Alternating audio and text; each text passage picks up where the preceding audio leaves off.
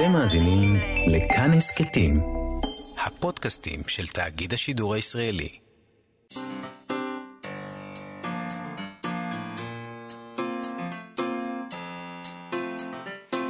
מה שכרוך עם יובל אביבי ומה יעשה לה. שלום, צהריים טובים, אנחנו מה שכרוך, מגזין הספרות היומי של כאן תרבות, מאיה סלע ויובל אביבי ב-104.9 ו-105.3 FM. איתנו באולפן אבי שמאי ויובל יסוד שעושים איתנו את התוכנית, וגם נודה לאיתי סופרין שעזר לנו מאוד בהפקת התוכנית המיוחדת שיש לנו היום. שלום לך, יובל אביבי. שלום, מאיה סלע. ספר לנו, מה אנחנו עושים היום? ספר למאזינים. מרגש מאוד היום. אה, אנחנו עושים תוכנית מיוחדת לציון 80 שנים למותו של ג'יימס ג'ויס. לכבוד המאורע החגיגי הזה פנינו ל-80 סופרים וסופרות בישראל, שאלנו אותם שאלה פשוטה, שאלת כן ולא, מה שנקרא. האם כן או לא קראתם את יוליסס? אה, זה תמיד איזה מין מבחן כזה, נכון? אה, כמעט קלישאה אפילו, לא לקרוא את יוליסס זה דבר כבר כל כך מקובל, נכון? זה הספר הזה שאם אתה רוצה להיחשב כבן תרבות, אתה חייב לקרוא אותו, אבל זה לגמרי בסדר להגיד... לא ניסיתי. לא ניסיתי, לא הצלחתי. נכון. אמ, אז אנחנו נבדוק מה יש בספר הזה שכל כך נהדר וכל כך מאתגר. אנחנו נדבר עם פרופסור נורית בורכוויץ על uh, uh, ג'יימס ג'ויס ועל יוליסס, נדבר עם הסופרת נועה ידלין, שיש לה uh, תיאוריה משל עצמה. מדוע בעצם אנשים מרשים לעצמם להודות שלא קראו? ואני מניח שאנחנו לא נקבל תשובות uh, סופיות לעניין הזה. אנחנו בכל מקרה נעלה היום את יוליסס על ראש שמחתנו. הרומן הזה, יוליסס, ראה אור בשנת 1922. הוא נבחר לקראת סוף המאה ה-20 על ידי סופרים ואנשי רוח כספר הטוב ביותר של המאה ה-20. לעברית הוא תורגם על ידי יעל רנן, תרגום שהוא מפעל חיים. אה, גולת הכותרת של עבודתה כמתרגמת, ויש להודות לה עליו, יעל רנן נפטרה באוגוסט האחרון. הספר יצא פה בארץ בעברית בהוצאת מחברות לספרות.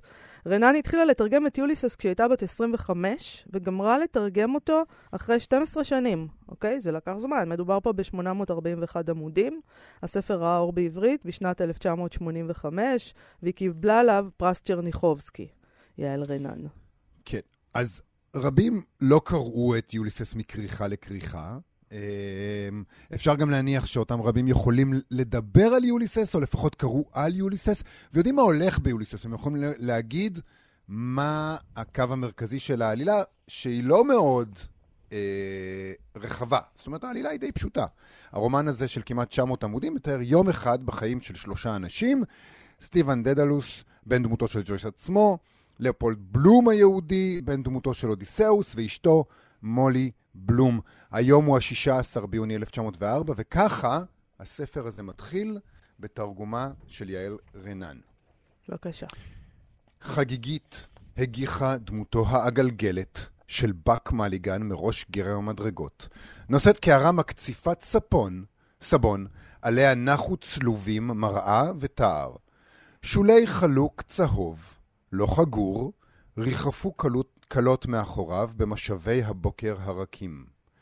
הוא הגביה את הקערה ודקלם בהתאמה, ואבוע אל מזבח אלוהים. באוצרו, זה כתוב בלטינית בספר, אבל אה, אין לי את האופציה הזאת בתוכנה שלי.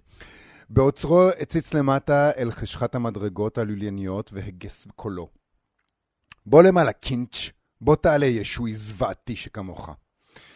ברוב טקס צעד קדימה ועלה על כאן התותח העגול, פונה לעברם, העניק בכובד ראש ברכות שלוש, למגדל, לארץ מסביבו ולהרים הנאורים.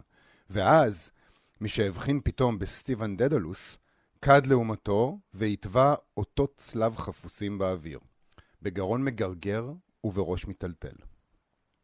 סטיבן דדלוס, מוקנט ורדום, השעין זרועותיו על מעקה המדרגות ושלח מבט צונן אל הפרצוף המגרגר מיטלטל, אשר ברך אותו, פרצוף סוסי, מוערך, ואל השיער הבהיר, שלא עלה עליו תר, בעל מרקם וגוון כשל אלון חיוור.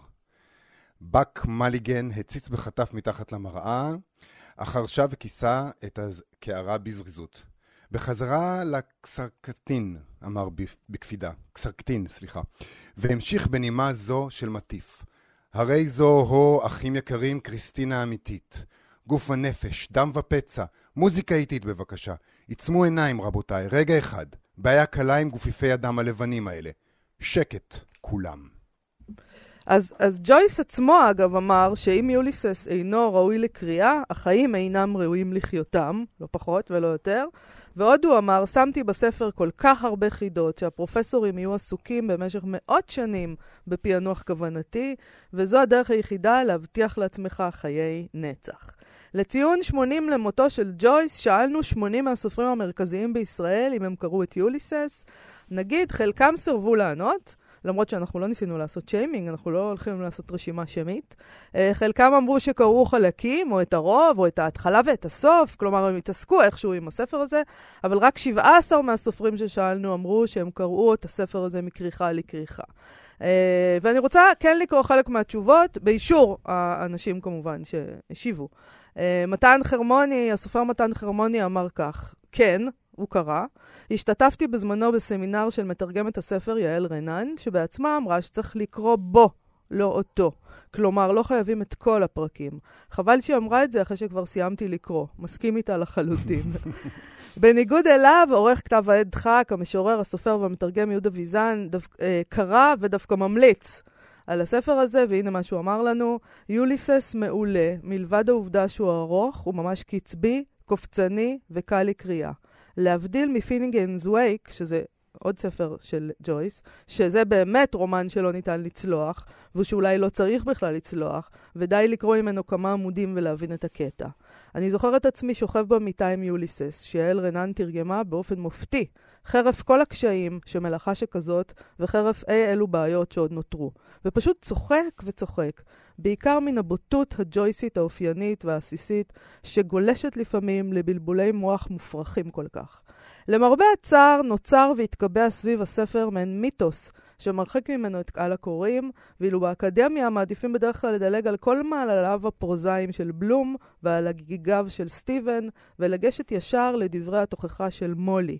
וזה חבל, כי צריך להסתובב קצת עם הבעל, לפחות במשך יום אחד, כדי להבין באמת על מה האישה כועסת כל כך. בקיצור, כותב יהודה ויזן, אל תאמינו לשמועות, אל תפחדו מדברים כמו זרם תודעה, פשוט תתחילו, תזרמו, כל יום כמה עמודים, ופתאום תגלו שנגמר ותצטערו מאוד. הסופר uh, בועז יזרעאלי אמר, קראתי רק כמה עשרות עמודים ראשונים. עושה רושם של טקסט שראוי לכל הערכה, ספרותי לעילה, אבל תובעני מדי לטעמי. בהיעדר ידע משמעותי בנבחי הנצרות והמיתולוגיה, נשאר להתפעל מהסגנון, מהקונסטרוקציה המתוחכמת ושלל הקישוטים. כנראה ששווה לעבור את מסע הכומתה הזה עד הסוף, אולי בגלגול הבא. זה נכון, האמת, תקשיבי, אני חייב להגיד משהו. אני התחלתי אתמול לקרוא בו שוב.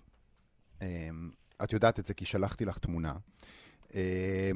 וזה נורא קשה בלי ידע בכל הערות השוליים. אה, גם כשאתה ניגש להערות השוליים ואתה, אה, של יעל רנן ואתה מבין למה הוא התכוון, עדיין אה, הרבה מהערות שוליים האלה לא קראת בעצמך. אז קשה מאוד uh, לעשות את החיבורים האלה, זה פשוט פותח uh, שלל דברים שאתה היית אמור לקרוא כבר. Uh, זה קשה מאוד. הסופרת והעורכת טוב, יש לנו איזושהי בעיה מסוימת uh, בקליטה של יובל, אז אני אגיד שהסופרת והעורכת אביבית משמרי uh, אמרה לנו ככה: לא קראתי את יוליסס, מודה שאני חובבת גדולה של סיפוריו הקצרים של ג'ויס דווקא. תחושתי כלפי בניין העל המונומנטלי של יוליסס דומה לתחושתי כלפי מפעלי ספרות עצומים אחרים, שלמרות חריש סבלני בשדות הטקסטים העצומים לא הגעתי לקרוא, ומי יודע אם מגיע אליהם אי פעם. מי האיש ללא תכונית, תכונות של מוסיל ועד תת עולם של דלילו. את התחושה הזו אפשר לנסח כך במשפטיו של ג'ויס עצמו, והיא מצטטת מתוך המתים שבקובץ הסיפורים הדבלינאיים שתרגם אברהם יבין. הדמעות שבעיניו נתעבו, נפשו קר, קרבה, קרבה לאותו תחום שבו שוכנים המוני המוני המתים. אמנם הרגיש בקיומם הגחמני והמהבהב, אך להבינו לא יכול. זהותו הוא הייתה מטשטשת מתרחקת אל עולם לא מוחש, אפור. אותו עולם הממש אשר מתים אלה עצמם טיפחו וחיו בו בשעתם, היה מתפורר ואפס. ג'ורד בנארד שו אמר על יוליסס, זוהי עדות מבחילה על שלב מעורר גועל בתולדות התרבות. הייתי רוצה להקיף את דבלין כולה בשרשרת של שוטרים, לעצור כל תושב זכר בגיל 15 עד 30, לאלץ כל אחד מהם לקרוא את הספר ולשאול אם רואים הם משהו משעשע בשיגעון ובגסות הזו, המלאים ניבולי פה וניבולי רוח. לעומתו, טי.אס. אליוט אמר, ג'ויס גילה דרך המחייבת יוצרים אחרים ללכת בעקבותיו. זוהי דרך המאפשרת לשלוט, לארגן, להעניק צורה ומשמעות לפנורמה האדירה של הבל ואנרכיה המתגלה לנו בהיסטוריה של זמננו. נהדר. אז יש חילוקי דעות. יש אה, חילוקי דעות. זה, תשמעי, אני רוצה רגע להגיד משהו uh, קטן על מה שאמר uh, יהודה ויזן, אפשר? כן. זה לא כל כך קל uh, ומצחיק uh, ו- וזה. זה באמת קשה לקרוא את זה. לפעמים אתה תקוע שם ואתה לא יודע מה הולך, אתה פשוט לא יודע. אז לשכב uh, על המיטה ולהתגלגל מצחוק, אני לא בטוח. לא, אני דווקא אותי זה הצחיק, אבל העניין של לשכב על המיטה זה קצת יותר בעייתי, כי צריך כושר, כי זה ספר של כמעט 900 עמודים, אבל מחולק לשני כרכים. מחולק לשני כרכים זה עוזר. לי, אה, לי יש אה, לך יש את זה שהוא אחד? ספר אחד, שהוא אחד. אז 아, כן, יכול להיות שעשי טעות עם זה. תעשי טעות. כריכה קשה, ספר אחד, סובך, תקשיב, זה, זה לא פשוט.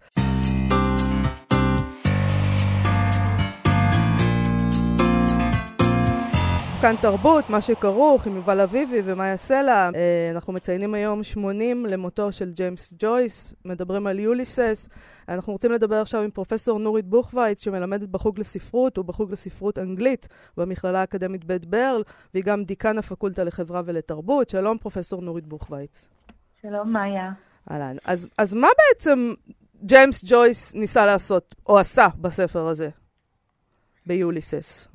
הוא בעצם אה, המציא, או היה בין הראשונים שהמציאו איזה זרם חדש בספרות, שהיום אנחנו קוראים לו מודרניזם. במקום אה, לספר סיפור עלילה, כמו שהיה נהוג אה, לאורך כל המאה ה-19 למשל, שהתחילו את הסיפור ב"הגיבור נולד" בשנה הזו וזו, והוריו היו כך וכך, והעיירה שהוא גדל בה הייתה זו וזו, ועלילה מאורגנת וקשורה בחברה, ומציגה גיבור שמתקדם עם, ה, עם, עם, עם הזמן לחי, או ש, לחיוב או לשלילה, או שיש אירוניה של הגורל והכיסאות מתהפכים עליו. במקום זה ג'ויס העביר את נקודת הכובד אל העולם הפנימי של, ה, של גיבור, וצמצם מאוד את העלילה ליום אחד, יום אחד בדבלין, 16 ביוני 1904, מ-18 שעות, מ-6 בבוקר עד 2 בלילה, ותיאר את הגיבור ועוד כמה גיבורים שקשורים אליו אה, חווים את חיי היום הזה, ובמקום לתאר את המציאות החיצונית, הוא מתאר איך המציאות החיצונית הזו נחווית על ידי הגיבורים, וכל טריגר במציאות החיצונית הוא עילה לאסוציאציות, למחשבות, וזה מה שאנחנו קוראים לו היום זרם תודעה, של התרכזות בתחושות פנימיות של הדמות במקום במציאות החיצונית.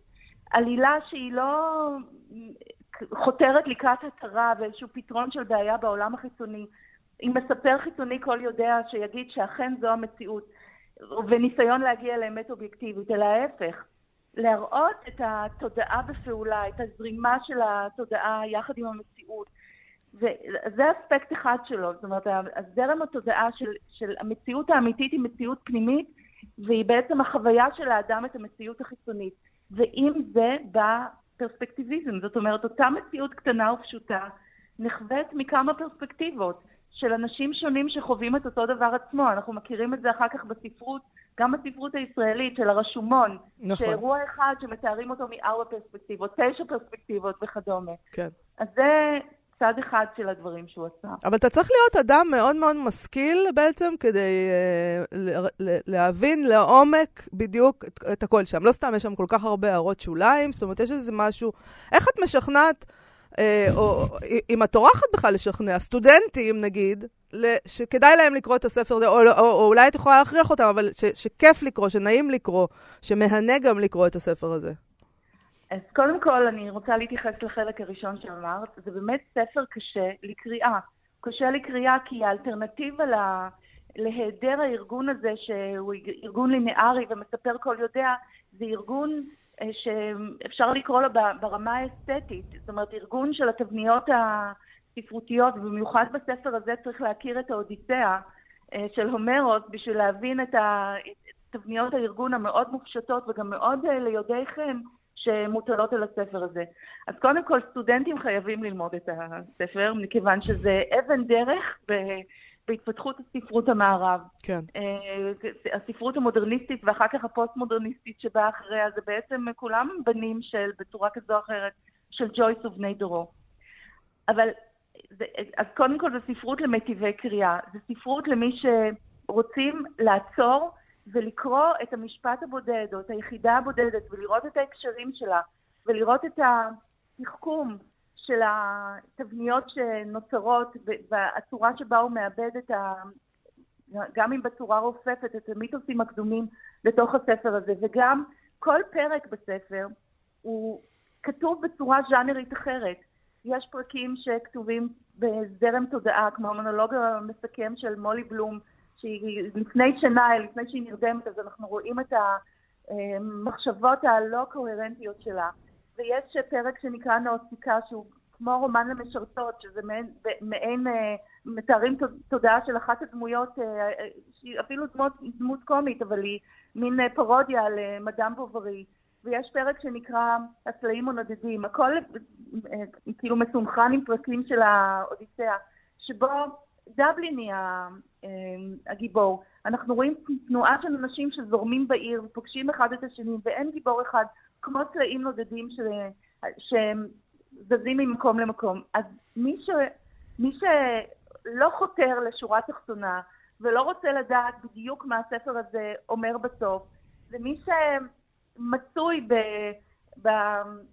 בתחנות היסוד של, של הספרות הגדולה, אז, אז ההנאה שהוא שואב מהספר הזה זה התחכום האסתטי שלו, והיופי, וזה שבכל פרק מחדש אתה חייב למצוא את המפתח לקרוא אותו, אתה צריך למצוא את הקוד שיאפשר לך להבין אותו, כי הוא לא דומה מבחינת אמצעי הבאה שלו לפרק שקדם לו. אז אה, אני, מי שמוכן לאתגר הזה, כן. אני רוצה אבל לשאול, גם, הרומן עוסק הרבה פעמים בדברים שהם לא ברומו של עולם דווקא, במה שמטריד את הגיבורים הרבה פעמים ואת הנפש שלהם, זה דברים מאוד ארציים. ומצד שני, הם כל הזמן נותנים רפרנסים, לא רק, לא רק uh, uh, ג'ויס עצמו, גם הגיבורים שלו כל הזמן נותנים רפרנסים לשחיות החמדה של התרבות המערבית, וזה הרבה פעמים אתה מוצא את עצמך או תוהה. Uh, עד כמה הגיבורים שלו באמת יכולים מצד אחד לדבר על, uh, על כל הדברים uh, הכי ארציים שיש, ובצד שני להתהדר בגבהים הכי uh, נשגבים של התרבות. אז אה, קודם כל זה אחד מהאספקטים הייחודיים של הרומן הזה, שזה באמת מצד אחד הפרטים הכי טריוויאליים שיכולים להיות, מצד שני ההגבהות אל הרפרנסים התרבותיים הגבוהים ביותר. וגם יש בספר הזה דמויות מסוגים שונים, אז מצד אחד יש את הדמות הראשית של ליאופולד בלום, שהוא סוג של סוכן נוסע שהוא לא אה, אדם שיכול להגיע לעומקים ולגבהים, אבל הגיבור האחר, סטיבן דדלוס, שהוא סופר, שהוא סופר בתחילת דרכו, ושהוא מופיע גם בספרים אחרים של אה, ג'יימס ג'ויס, ולמעשה את שלושת הסיפורים הראשונים שג'יימס ג'ויס פרסם, אה, הוא פרסם תחת השם סטיבן דדלוס. אז זה הדמות שיכולה להגביה למקומות הגבוהים ביותר של הספרות העולמית ולתת, והשילוב הזה בין, בין שני הרבדים האלה, הטריוויאלי מצד אחד והמתוחכם והגבוה מצד שני, זה חלק מה... האיכות של הרומן הזה, אבל זה נכון שהוא לא נגיש לקהל הרחב, ובעצם ה-readership שלו, הקהל הקוראים הטבעי שלו הוא מאוד מצומצם, מכיוון שהקורא האידיאלי שהוא רואה לנגד עיניו הוא קורא שמסוגל להכיל את הסתירות האלה, מסוגל לעמוד באי הוודאות של להגיע לשורה תחתונה חד משמעית, מסוגל ליצור את הרפרנסים התרבותיים ולראות גם את, ה, אמ, את המשחקים הלשוניים או הז'אנריים שהוא מתנסה בהם בספר. אז אה, זה שוכן במקביל, זאת הגדולה שלו, בגלל זה הרבה פעמים קוראים לו ספר לסופרים. אפשר ללמוד ממנו טכניקות ולשאוב ממנו רעיונות, הרבה, הרבה יותר לסופרים מאשר אה, לקהל הרחב. טוב, אנחנו לא שומעים את יובל. יובל? אוקיי, אנחנו לא שומעים את יובל. אה, אני רוצה לשאול אותך, אה, האם פשוט צריך אולי מקראה?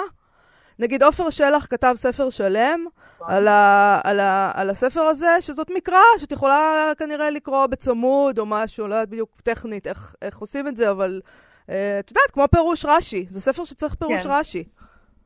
זה נכון. אז אני רוצה להגיד, קודם כל, זה לא תופעה ייחודית. גם להרפתקאות אליס בארץ הפלאות, יש uh, ספר, זה נקרא מהדורה מוארת, עם באלף, נכון. שמאירה אספקטים שונים של הטקסט. זה, אז זה לא, זה, זה אפשרי וזה יצירות שהן שוות קריאה במרכאות, זוכות לטקסט המואר הזה. במקרה של הספרות המודרניסטית זה אפילו לפעמים נחוץ, כי אין, כי קואורדינטות ההתמצאות הן הרבה יותר עמומות. אז אני רוצה להגיד שיש סופרים מודרניסטים אחרים, כמו ויליאם פוקנר, שגם הוא כותב בזרם תודעה, וגם הוא כותב את המציאות הפנימית מאפילה על החיצוני, ויש ערבוב של זמנים. בסוף הספר הוא מוסיף כרונולוגיה, כמו כרונולוגיה כזאת שמופיעה בספרי היסטוריה, של הדמויות הפיקטיביות, בשביל ליצור את ה... שהקורא יוכל להתמצא ולדעת מי ומה. אז הרומן המודרניסטי הוא באמת מקשה על הקורא, כי הוא, הוא מתעקש לא לספק לו את קואורדינטיות ההתמצאות האלה, אקספוזיציה ברורה בהתחלה, אה, ש, כמו שאמרתי קודם, מי, מי הגיבור, איפה הוא נולד, לאן, מאיפה הוא בא, ו... ואחר כך נראה לאן הוא הולך. זאת עבודה, זאת עבודה פשוט. צריך אבל, צריך אבל להגיד שזה לא רק אשמתנו, בני הדור התזזיתי והנטפליקסי והבורים ועמי הארצות שאנחנו פה ב- בישראל הפריפריאלית. אפשר רק להניח שגם הקורא האירי אה, בזמנו של ג'ויס לא ממש יכול היה להתמודד עם העושר הזה. זה לא שאנחנו... זאת אומרת, זה, זה דבר ש... וגם צריך להגיד, כשמחפשים נגיד, העניין הזה של יוליסס זה דבר שמקיף תרבויות. חוסר היכולת להתמודד איתו, חוסר היכולת להתמודד עם העושר שלו, חוסר היכולת לצלוח אותו, זה דבר שרואים אותו גם במקומות אחרים שהם לא רק uh, כאן. נכון מאוד.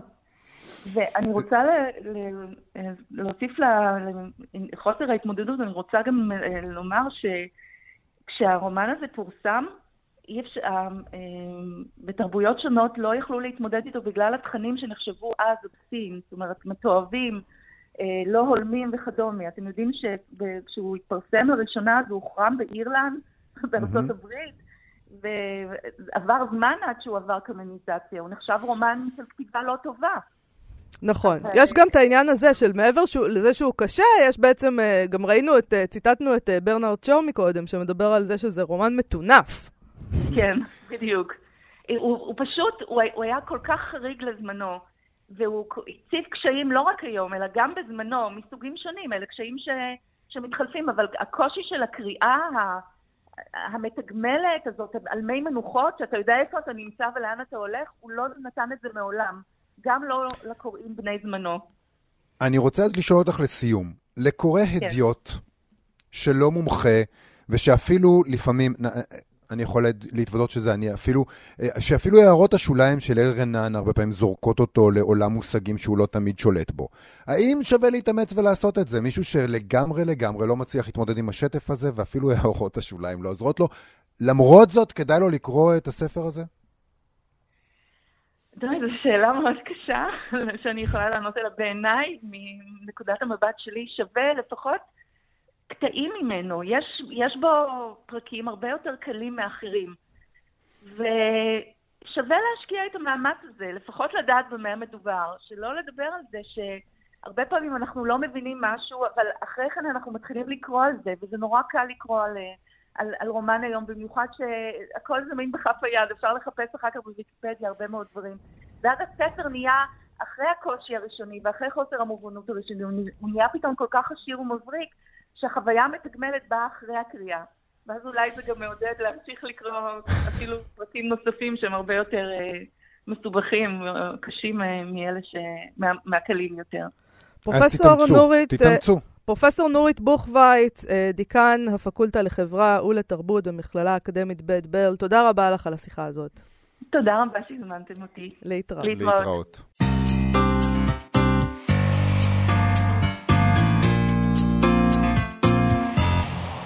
כאן תרבות, אנחנו יובל אביבי ומאיה סלע. היום אנחנו אירים, אבל לא שוכחים שאנחנו ישראלים. אה, אפשר לשכוח את זה? אה, אנחנו מדברים היום על ג'ויס, אנחנו מדברים היום על ג'ויס לרגל 80 שנה למותו, ואנחנו מדברים ספציפית על יוליסס, היצירה שהיא גם חובה וגם בלתי אפשרית לכל בן תרבות ש... רוצה להכריז על עצמו ככזה, ואנחנו מדברים עם הסופרת זוכת פרס ספיר, נועה ידלין, אה, כתבה את שטוקהולם, בעלת הבית, בין השאר, אה, והיא תהיה רגע נציגת הסופרים הישראלים שלנו כאן. נשאל אותה בעצם למה, זו נהייתה מין שאלה קלישתית כמעט, של עיתונאים כמונו, שטורחים לברר מי כן קרא ומי לא קרא את יוליסס. ולמה זו תשובה כזאת שסופרים תמיד נותנים כשהם נשאלים איזה ספר לא קראת? שלום נועה ידלין. שלום יובל ומאיה, מה העניינים? פנטסטי. בסדר. אנחנו באירלנד, איפה את? את השתתפת ב... אה, תשמעו, אני, קודם, קודם כל אני רוצה להגיד, אה, אני מוכרחה להגיד, שאני אספר לכם ואני אגיד לכם מה דעתי על העניין הזה, אבל אה, שגם כתבתי בזמנו טור בעניין הזה בעין השביעית, שזה אתר חשוב ונהדר וגם שזקוק לתמיכה ולתרומות. נכון, אנחנו, נכון. אנחנו קראנו את הטור הזה, הוא באמת נכון. טור נהדר. אז בואי קודם כל נתחיל בווידוי. אבל רגע. כן, בבקשה. קראת את יוליסס? לא קראתי את יוליסס. יפה. זה קשה להגיד, זה כאילו... ניסית אבל? קשה להגיד בכלל. ניסית? וזה בדיוק העניין. השאלה אבל אם ניסית ולא הצלחת. לא, זאת אומרת, צלחת נגיד את שלושת הפרקים הראשונים, או שאמרת, אני לא נוגעת בזה בכלל. תראה, להגיד אמרתי, אני לא נוגעת בזה, זה טיפה טיפה קיצוני. זאת אומרת, אה, לא ניסיתי עדיין, אה, אבל אה, אין לי גם איזו אידיאולוגיה סביב העניין הזה. זאת אומרת, אני חושבת, וזה גם קשור למה שנדבר עליו תכף, שהיום יש איזה, אנחנו חיים בעידן, זה משפט כזה מין, אנחנו חיים בעידן אה, שבו יש סוגים מסוימים של בורות ושל חורות בהשכלה שהם באיזשהו אופן הפכו לעניין להתהדר בו. אני לא מבינה כלום בכסף. וואלה, כל הכבוד לך. איזה נהדרת את. איזה מיוחדת את. אה, או אני כמובן לא מבין כלום בכסף, כן? אז עוד קצת אותו דבר קרה עם יוליסס. אז קודם כל אני רוצה להגיד שאני לא גאה בזה שלא קראתי את יוליסס, ואין שום, אני לא גאה בזה, ש... זאת אומרת, אין שום דבר שלא קראתי ואני גאה בזה. זאת אומרת, זה נראה לי דבר מאוד מטופש, להיות גאה בזה שלא קראת משהו. לא קראתי יוליסס, הייתי שמחה לקרוא יוליסס. אה, ואולי יום אחד אני באיזה, לא יודעת, שתנוח עליי איזה, לא יודעת מתי, אני אשב ואני אנסה לקרוא את יוליסס, או שאני אצליח או שאני לא אצליח, ואני אדווח לכם במאה שנה למותו. אה, אבל מה שאני רוצה להגיד לכם, שאני חושבת שיוליסס הפך, זה כבר לא ספר, זאת אומרת, יוליסס זה מוצא. זאת אומרת, יוליסס זה הדרך לענות על השאלה איזה ספר לא הצלחת לסיים, בלי לצאת טמבל. זאת אומרת, אתה, אתה הרי לא יכול להגיד, אה, לא, מה לא הצלחת לסיים? אין, עגנון לא מצליח, לא מצליח לקרוא את הבן אדם הזה. לא. פדיחה, לא. אי אפשר לעשות את זה. פדיחה, נוראית, כן. אתה יוצא פשוט אידיוט, כן, נכון? נכון. וכנ"ל כל ספר אחר שהוא ספר שנחשב ראוי ולבן תרבות להכירו. אה, ויוליסס, זה, וספרים אחרים, זאת אומרת, אם זה ספר שנחשב ירוד ואידיוטי, אתה לא, בכלל לא יודע אמור לנסות להתחיל לקרוא אותו. קיצור, אתה פה בצרה, את פה בצרה. אי אפשר, את לא יכולה להגיד שבגאווה, אה, בראיון עיתונאי, שלא קראת את צ'כוב, בוא נגיד.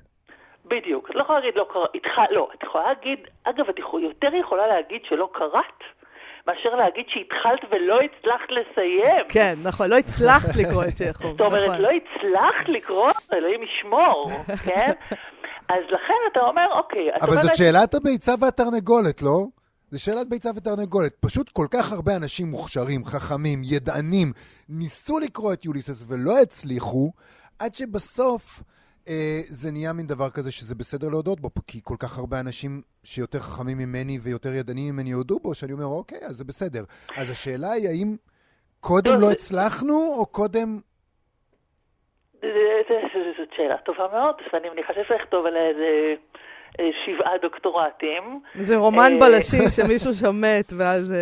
אני כן. כן חושבת, אני אגיד לכם, יש פה כמה דברים, זאת אומרת, נורא מעניינים. כאילו, יש משהו, ב, לא הצלחתי לקרוא את יוליסס הזה, שהוא הוא כאילו מציב אותך באיזה חוד חנית כביכול, זה חוד חנית מאוד רחב, כן? זה חוד חנית שמקביל לכל מי שקרא את 50 גוונים של אפור פחות או יותר. אבל זה כאילו מציב אותך באיזה חוד חנית. אני באמת, אני הכל הצלחתי לקרוא, הכל. אני קראתי ויטגנשטיין במקור, ואני קראתי באמת פרוסט את הכל עוד לפני שהלית ישורון גמרה, באמת, כבר קראתי לטיוטות, אין, אני כאילו לא יכול לחכות לכרך הבא שלי, הכל. אני כאילו, באמת. אבל יוליסס, וואלה לא. אם אתם דוחקים אותי פה- לפינה. עכשיו, יש פה גם עוד עניין, זאת אומרת, אני רוצה לעמוד על הניואנסים. יש פה עוד איזה עניין, זאת אומרת, בזה שאני אומרת הכל הצלחתי, אבל וואלה, יוליסס לא, יש פה גם איזו אמירה כזאת, כמובן אווילית למדי, שאומרת, אה, אולי הבעיה היא בעצם באיזשהו אופן בג'ויס. לא רק בג'ויס, אלא אולי באיזה מין, בעולם הארכאי והעבש הזה שמכתיב לנו כל מיני סטילבוסים כבר שאבד עליהם הקלח. כן. זאת אומרת, אני יותר ממזרית מזה. אני יותר... אני, וואלה, לא הצלחתי. אני, אני, אני, אני, אני כזאתי ממזרית, אני כזאתי אה, חריפה, אני פלפלית, אני מעיזה להגיד את זה, כן? אה, יש פה משהו נורא נורא פרדוקס, כאילו, משהו קצת איזה פרדוקס כזה קצת מגוחך. אה, וזה מעניין, זאת אומרת, אה, זה כמו, זה בעצם הפרפקציוניזם של ה... אה, של השאלונים, של השאלונים הספרותיים. כי זה כמו איזה תכונה...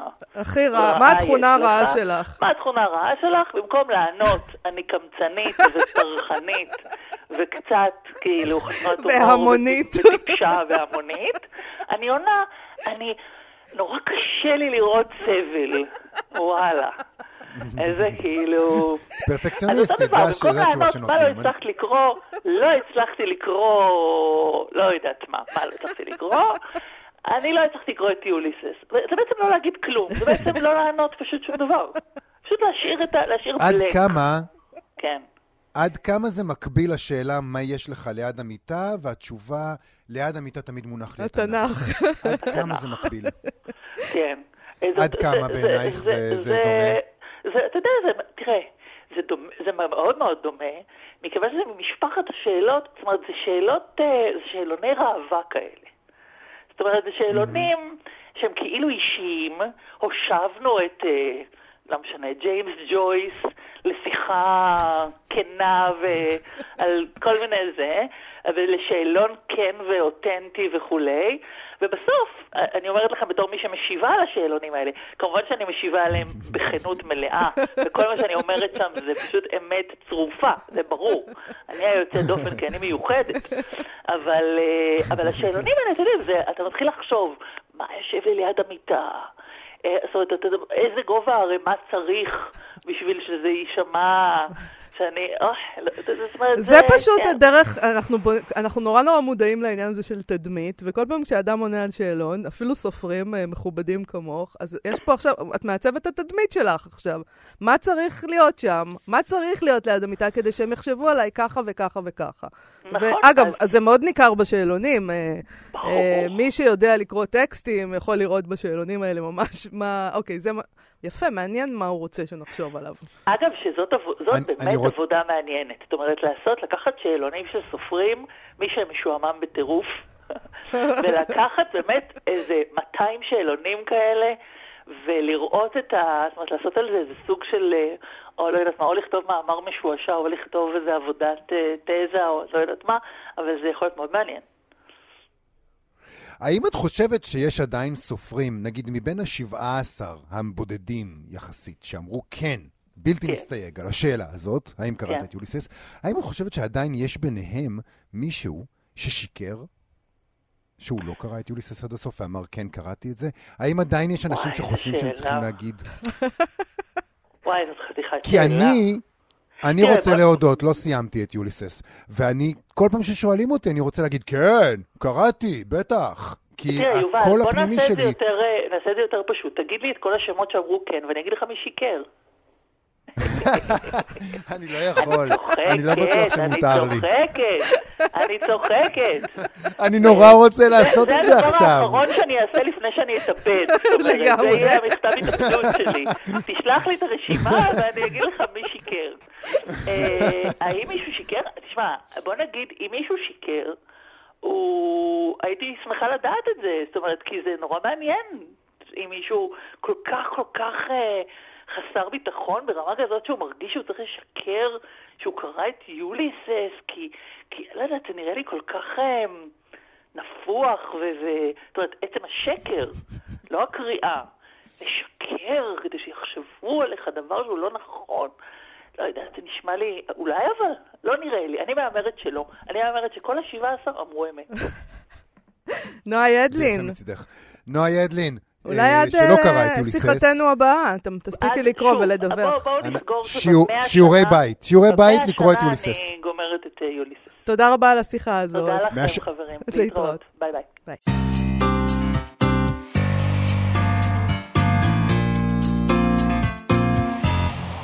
מה שכרוך בכאן תרבות, מגזין הספרות שלכם, עם סטטוס ספרותי אה, של ניר חסון, עיתונאי הארץ, שכותב על מותו של עז- עזרא גורודצקי, שהיה קורא הספרים, בעין, קורא הספרים, וכך הוא כותב: כבר יותר מ-70 שנה שעזרא גורודצקי קורא הספרים.